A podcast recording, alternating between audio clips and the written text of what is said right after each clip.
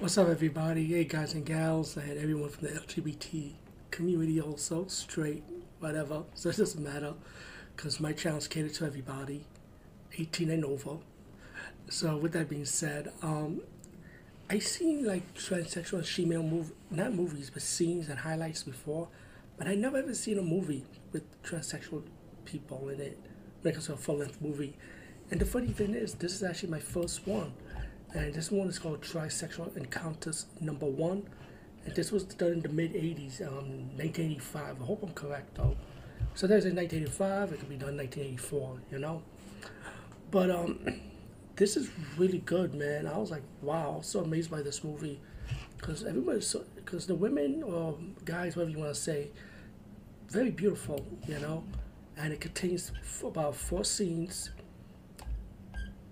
to make sure, by the way, three, four, yeah, four scenes, and it's like one hour this movie, so it's really quick though. But it, it gets it gets to the point though. The movie starts out with this um, she-male hosted it, telling you the different types of transsexuals, pretty much, and then we get to a threesome scene with a straight, well, straight woman, well, not really straight though, but you know what I mean.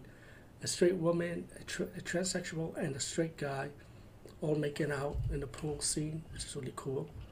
Um, you get a scene number two, which is a black transsexual with a white male play with the Slave Master theme to it.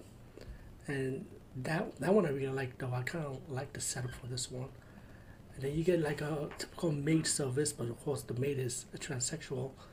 Me and this me and this guy who got looked like he got back from school, college, it, what it looked like, and um, they start playing with each other. Of course, you know what I mean. And then you get the last scene with two transsexuals making out, and I like the transsexual in this scene. I think her, I think her name is Pasha, because I think I heard of that name before though in the transsexual community when it comes to porn.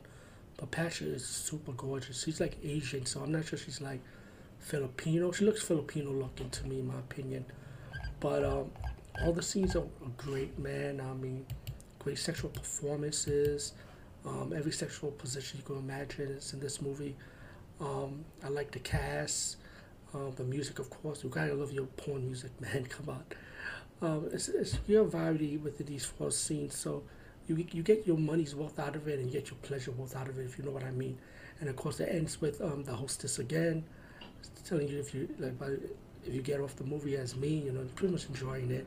And there's other trisexual encounters series in, the, in this um, franchise, pretty much, by the way. So definitely check it out. So I highly recommend this transsexual female LGBT movie. So anyway, over and out.